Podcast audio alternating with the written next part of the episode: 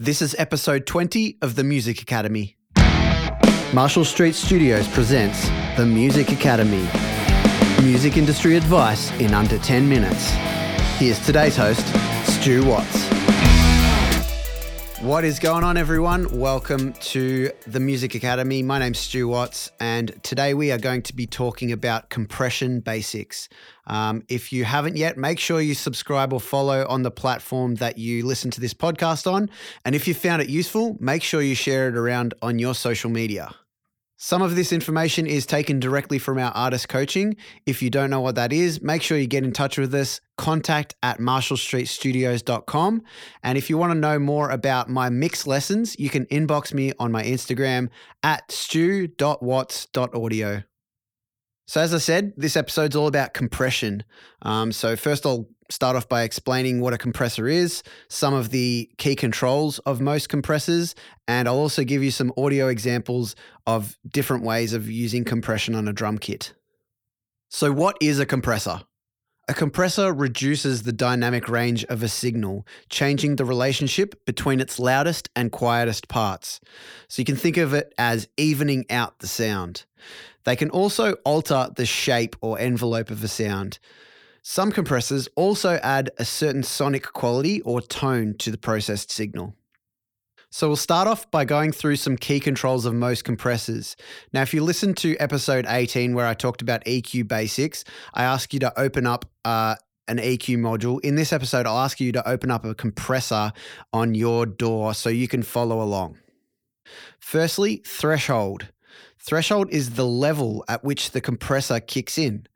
The signal below the threshold remains untouched, and whatever exceeds it is compressed or reduced in level.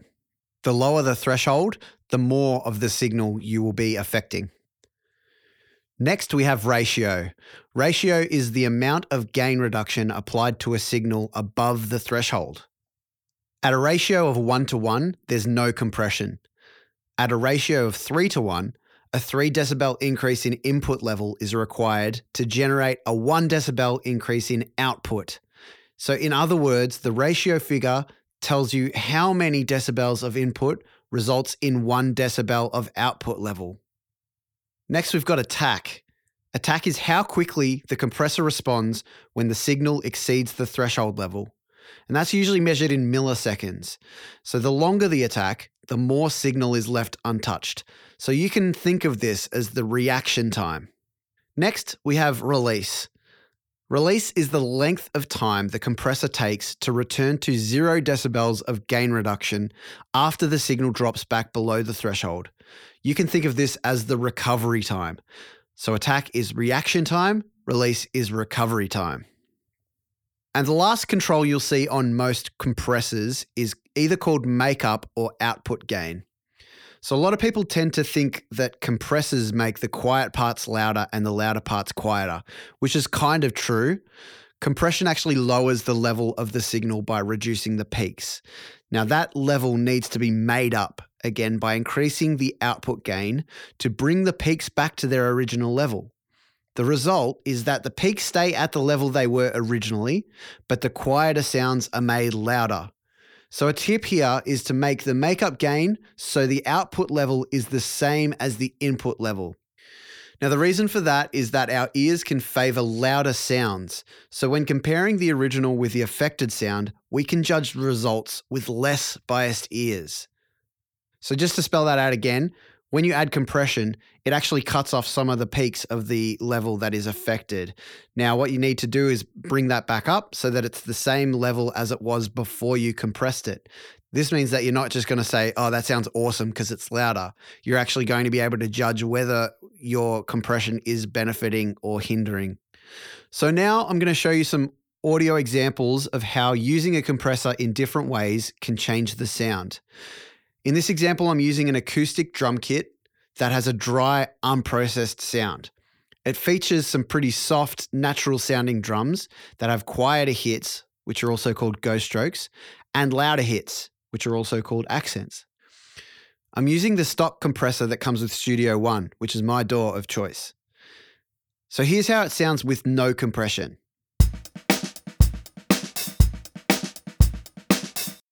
Here's how it sounds with a slow attack and a slow release. Notice how snappy the drums all sound here.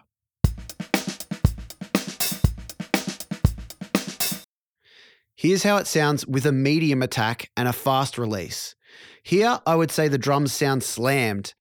Listen to how the ghost strokes on the snare are almost level in volume to the accents, but the drums almost sound choked.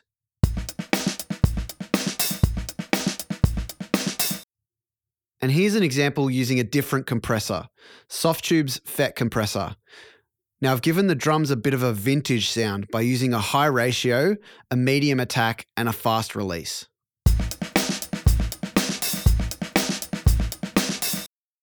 So I hope you've noticed just by listening to those few examples at how much diversity you can get by using a compressor to affect the sound signal that you're using. Now that was just on a drum kit. Obviously, you'd use compressors on all different types of music. Um, on all different types of instruments, such as you know electric guitar, acoustic guitar, vocals, anything really. Um, and yeah, you can get some really different sounds just by using compression. Now, one thing I want to say is try not to be too aggressive with your threshold and ratio settings until you feel like you have a grasp on how to use compressors, because you can really do some damage and over compress things, making them squashed and they can lack clarity. Now, every compressor has a different sound, even though they have similar settings. Some are more suitable to use on drums, some on vocals, piano, bass, etc. Have some fun with it and experiment. You can also try adding two or more compressors in a chain and notice the results. Remember the results and save the presets for future use.